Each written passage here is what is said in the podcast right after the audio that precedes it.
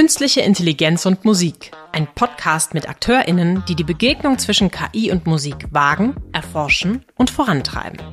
Moin und herzlich willkommen zu einer neuen Folge von Künstliche Intelligenz und Musik. Heute bei mir zu Gast Matthias Tode. Moin!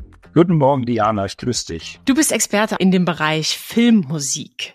Das ist was, was uns alle ja tagtäglich, würde ich fast sagen, begleitet in verschiedenen Aspekten des Lebens, mittlerweile ja auch auf Streamingdiensten. Und ich verbinde das zum einen mit tiefen Emotionen und zum anderen auch mit so einem großen Opening. Ist das auch das, worunter du Filmmusik verstehst, oder was kann Filmmusik für dich eigentlich? Filmmusik hat verschiedene Aspekte und viele denken da auch verschiedentlich drüber. Eine Aussage, die ich ganz besonders interessant finde, ist, wenn du sie nicht bemerkst, dann ist es gute Filmmusik. Ja. Das ist allerdings nur bedingt hinreichend richtig, weil es geht schon auch darum natürlich, dass Filmmusik insbesondere Emotionen transportiert. Der Film, so wie er ist, die Bilder, die sich bewegen, sind erstmal in alle möglichen emotionalen Richtungen prägbar. Das kann durch den Schnitt passieren, das kann aber insbesondere auch durch Musik passieren. Also jeder kennt es, glaube ich, dass eine Szene, die erstmal überhaupt nicht aufregend bedrohlich wirkt, ein blauer Himmel, zwei Menschen davor, die Sonne scheint, trotzdem ist irgendetwas in diesem Bild, was unangenehm ist. Und das ist dann mhm. meistens über die Musik transportiert. Also man merkt dann, aha, in der nächsten Szene wird dann schon auch was passieren. Diese Bedrohung, die kommt schon mit der Musik ins Bild hinein. Das ist eine große Chance im Grunde, dass man filmisch erzählen kann in dem sogenannten unbewussten Feld. Emotionen sind ja oft auch noch gar nicht so bewusst, also der große Teil der Emotionen ist ja gar nicht bewusst, nur der innerlich bewusst erlebbare Bereich, die Gefühle, da bin ich als Psychologin ja prädestiniert für, das nochmal kurz einzuwerfen, ist ja das, was uns am Ende auch wirklich bekannt ist. Und deswegen schön, dass du das nochmal so aufgreifst für die Filmmusik. Emotionen sind total wichtig für vielerlei Dinge, für Filme natürlich auch, für Werbung und so weiter. Und Emotionen sind so schwer zu steuern. Wie kann jetzt so etwas wie künstliche Intelligenz eine Maschine dabei helfen? Ja, zunächst muss der Maschine natürlich beigebracht werden, wie Emotionen ersteuert werden. Und da entsteht schon das erste Problemfeld im Grunde, weil wir selbst unter Menschen uns kaum einig werden, welche Emotion über Musik transportiert werden kann. Mhm. Natürlich gibt es etwas, also generell sagt man, Moll und Dur haben unterschiedliche emotionale Gehalte, aber das kann durchaus anders sein, wenn noch andere Kombinationen hinzukommen. Es ist momentan so, dass die K I von Grund auf lernen muss, wie, wie sie Emotionen zu bewerten hat. Und das geht dadurch, dass wir Musikstücke, die besonders eindeutig sind, nehmen und damit die K I trainieren. Ja, und dann ist natürlich die Frage, wie finde ich jetzt die richtige Musik für meinen Film? Da gibt's ja vielerlei Möglichkeiten und ich kenne das auch als Medienproduzentin, alleine für kurze Clips, für Social Media, was auch immer. Was ist da jetzt das Richtige? Meistens bei in der Situation gehe ich ja eher so vor bei so einer Story, was trendet gerade. Beim Film hat das ja viel, viel mehr Aspekte. Und ich finde, es ist gerade so dieser Aspekt des Unvorhergesehenen, also das, was uns überrascht. Wie können wir das denn dann auch noch hinbekommen? Also wir sprechen ja von Trainieren einer K I. Wir müssen das erklären, hast du gerade gesagt. Wie schaffen wir es, diese großen Gefühle, die ja so unvorhersehbar sind, zu erzeugen? Zunächst, glaube ich, ist es wichtig, sich klarzumachen über den Prozess, wie es dazu kommt, dass eine bestimmte Filmmusik überhaupt auf den Film gelangt. Und mhm. wenn ich als Musikberater, Filmregisseurin oder Regisseure bei mir habe, dann bist Psychologin, dann lege ich sie quasi auch wie eine Art auf die Couch und sage, ja. was wollt ihr mit der Filmmusik, die ihr jetzt sucht, eigentlich erreichen in eurem Film? Wollt ihr den Protagonisten stärken? Wollt ihr besonders hart aufnehmen jetzt in den Film? Wollt ihr Geschwindigkeit erzeugen? Was soll die Musik wirklich machen? Und es kann im, im dokumentarischen Bereich durchaus sein, dass das Thema, das Sujet, was behandelt wird, durch die Darstellung der Musik in, in eine ironische Weise kippt. Mhm. Also es sind alle möglichen Facetten denkbar, die Musik dann auslöst. Und das wiederum der K I mitzugeben, ist, das suggeriert jetzt die Einleitung, die ich benutzt habe, schon unglaublich komplex und schwierig. Hm. Jetzt habe ich deine Frage ein bisschen verloren. Wie es die K I schafft wahrscheinlich, oder? Ja, wie sie es schafft, das Unvorhergesehene dann auch noch zu berücksichtigen. Also nicht nur die Emotionen, sondern es ist ja, mich überrascht etwas und dann werde ich emotional. Das ist zumindest mein subjektives Empfinden bei einem Film. Nee. Also woran ich gerade forsche, ist eben, dass wir wegkommen von dieser gemeinen Praxis, dass wir etwas nehmen, was schon bekannt ist und sich als gut gezeigt hat. Und Filmmusik ist eine sehr klischeehafte Musik, ist eine sehr funktionale Musik. Und das ist ja auch gut. Wir sehen einen weinenden Menschen, wir erwarten traurige Musik. Das ist eine Klischeebedienung. Mhm. Ich versuche aus der K I herauszuholen, was wirklich die musikalische D N A-Struktur ausmacht. Mhm. Und zwar nicht, dass ich der K I sage, was momentan im Einsatz doch schon relativ gut gelingt, bitte gebe mir ein Stück Musik, das so klingt wie das andere Stück. Ja. Sondern ich versuche herauszufinden, was die essentiellen Bestandteile innerhalb dieser musikalischen Struktur ist, die es dem Regisseur, der Regisseurin erlaubt, dann eben ihren Wunsch zu bedienen, was diese Musik funktional ausdrücken soll. Und da sind wir gerade dabei, im Grunde das Problem, was es gibt, dass man über Musik ganz schlecht sprechen kann, über die Technik auszuhebeln. Das ist im Grunde der wissenschaftliche Ansatz. Wir versuchen, das Problem, wir können über Musik nicht sprechen, ja. damit zu lösen, dass wir sagen, gut, dann lassen wir die Musik eben jetzt mal mathematisch erkennen. Spannend. Und versuchen dann eben darüber wieder zurückzukommen zur Sprache. Irgendwie müssen wir ja trotzdem darüber wieder kommunizieren können. Insofern ist das die, die große Aufgabe gerade, vor der wir stehen. Wie muss ich mir das ganz praktisch vorstellen? Gebt ihr das dann rein und gibt das einer Fokusgruppe und die sagt dann, ja, das stimmt, das hat's bei mir ausgelöst? Ja, es ist natürlich viel mit Testphasen behaftet. Also viele Menschen müssen dann hören und gucken und korrelieren, was sie für Emotionen gerade bei diesem Stück Musik empfinden. Dann wird, werden Mittelwerte gezogen. Es sind immer Ausreißer da. Und es hängt auch immer ganz stark von dem aktuellen Zustand an, wie ich Musik wahrnehme. Musikpsychologie mhm. hat immer auch etwas mit dem Bestimmtsein der Situation zu tun. Wenn ich gerade private Probleme habe und höre ein Stück Musik, dann kann das deutlich trauriger empfunden werden, als wenn ich gerade in einer glücklichen Phase bin. Und insofern ja. sind diese Komponenten alle damit einzubeziehen.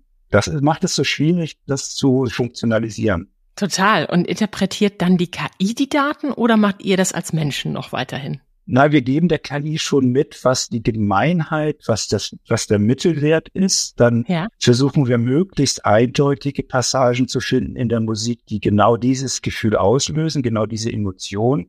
Und wenn es davon ein paar gibt, dann sind so Erkennungsmuster in der K I möglich, die dann erkannt werden und die dann wiederum auch produziert werden können. Wenn du es jetzt nochmal von außen betrachtest, was würdest du sagen, welche Chancen und natürlich auch welche Risiken bietet der Einsatz von künstlicher Intelligenz, gerade in der Filmmusik und natürlich auch generell in der Kreativbranche und in der Musikbranche im Speziellen? Da will ich lieber eher von den Chancen sprechen, weil die Risiken sind in aller Munde momentan. Also ja. ich bin natürlich auch Mitglied der GEMA als, als Verleger und weiß, dass die Kurie der Komponisten große Angst auch hat. Und das ist ja. auch nicht unberechtigt, würde ich sagen. Aber die Chance, die ich sehe, insbesondere in dem Feld, in dem ich mich gerade bewege, das ist eben Filmmusik für Regisseurinnen und Regisseure zu suchen, die es bisher noch nicht so gab, die aufgrund ihrer D N A gefunden werden kann, mhm. die aber an sich keine richtige Lobby hat, die kein großes Label hinter sich hat, die nicht promoted wird. Und das ist eine Art von Demokratisierungsprozess im Grunde, der durch die K I befördert werden kann. Hm. Also gute Musik wird gefunden, die vorher verschüttet war. Jetzt würde ich aber doch nochmal nachfragen zum Thema GEMA. Das ist ja so ein Thema, was für viele von uns auch als Privatmenschen irgendwie ein leidiges Thema ist. Die regulieren irgendwie was, da muss man Geld für bezahlen. Gleichzeitig für die Kreativbranche natürlich unglaublich wichtig. KünstlerInnen werden dadurch auch entlohnt und Werke honoriert. Das große Thema Urheberrecht, das ist ja irgendwie auch ein Riesenfragezeichen, oder nicht, im Bereich K I oder Einsatz von K I? Oder wie siehst du das? Ja, es gibt ein, ein Hauptargument derjenigen, die sagen, wie kann es sein, dass eine Maschine etwas erzeugt auf Basis von urheberrechtlich relevant geschützten Werken. Ja. Sprich, wir trainieren auf zwei Millionen Titel, die sind aber alle urheberrechtlich geschützt, und dann kann die K I selbstständig auf Basis dieser erlernten Mechanismen neue Musik erstellen.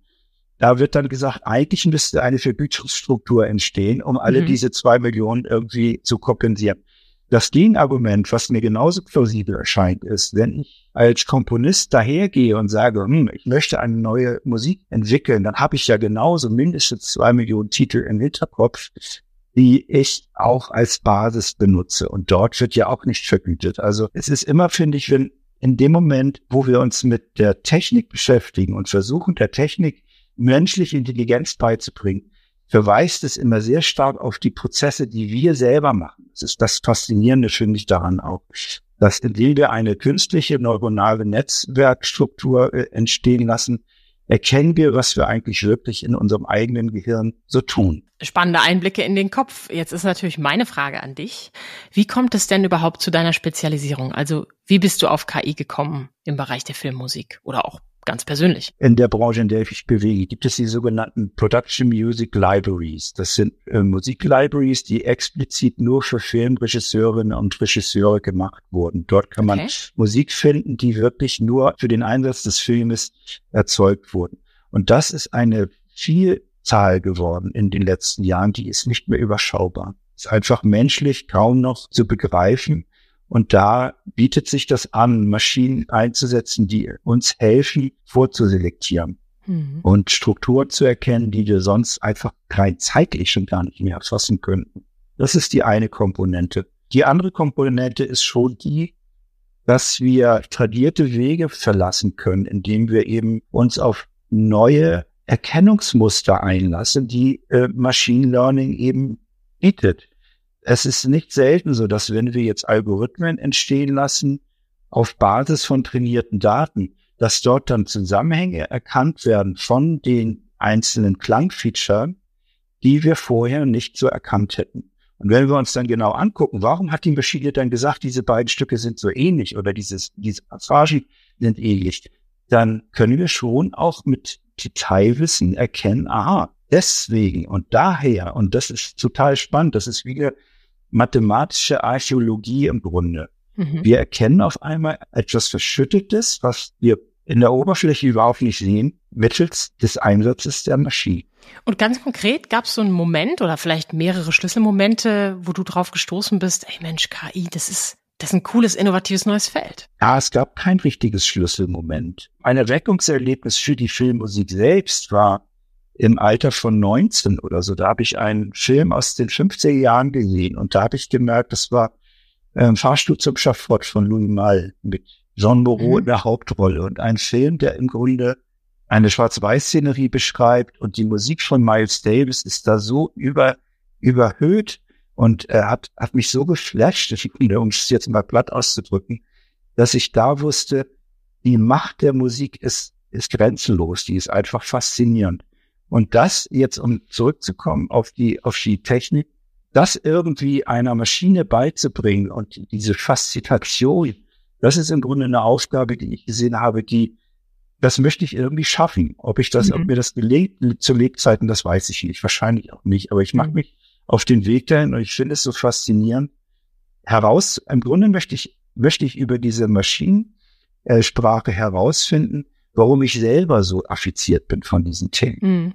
Zum Abschluss vielleicht auch nochmal ein Ausblick. Als ich Medienproduktion studiert habe, da haben wir immer die Filmvorspanne von ähm, Saul Bass gesehen. Das ist natürlich jetzt Grafikdesign, aber das war auch immer musikalisch so untermauert. Und das war eine ganz spezifische Machart. Ich bin mir fast sicher, jeder Hörer, jede Hörerin wird ja schon mal so einen Film gesehen haben. Heute wahrscheinlich gar nicht mehr denkbar, weil ein langer Vorspann gucke ich den Film schon gar nicht mehr. Nee. Glaubst du, dass es etwas so Markantes, also einen markanten Stil geben kann, den eine K I macht, den wir bald alle irgendwie im Kopf haben oder im Ohr? Spontan nein. Das würde ich einfach spontan verneinen. Also das, wo ich momentan die größte Konkurrenz in meinem kleinen Segment meiner Branche sehe, in der Filmmusik, ist in standardisierten Dokumentationen von zwanzig Minuten Länge in, im öffentlich-rechtlichen Fernsehen oder auch im Privatfernsehen, ja. wo es wirklich darum geht, jeder kennt es, wenn wir über Finanzkrisen oder sonst wie sprechen, kommt es nach mindestens anderthalb Minuten irgendwann zu Money von Pink Floyd. Mhm. Das wird immer klischeehaft immer dasselbe genommen. Und das ist etwas, können wir der K I sehr, sehr gut antrainieren. Und dann kann sie das auch wiederholen.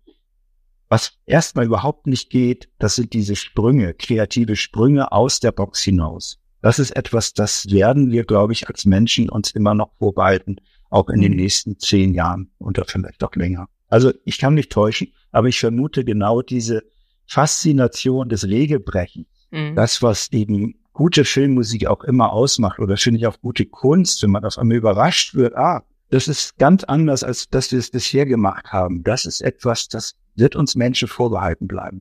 Eine K I könnte jetzt Paul Panther unterlegen. Wer hat an der Uhr gedreht? Wir sind schon am Ende unserer kleinen Podcast-Episode. Vielen, vielen Dank für die Einblicke in innovative Filmmusik mit K I von dir, Matthias Tode. Vielen Dank, dass ich da sein durfte. Künstliche Intelligenz und Musik ist ein Podcast der Körber-Stiftung in Zusammenarbeit mit dem Museum für Kunst und Gewerbe Hamburg. Lust auf mehr? Dann ab in eine andere Folge. Wer das Thema erleben möchte, kann die Ausstellung Can you hear it? Musik und künstliche Intelligenz noch bis zum einunddreißigsten zehnten zweitausenddreiundzwanzig in Hamburg besuchen.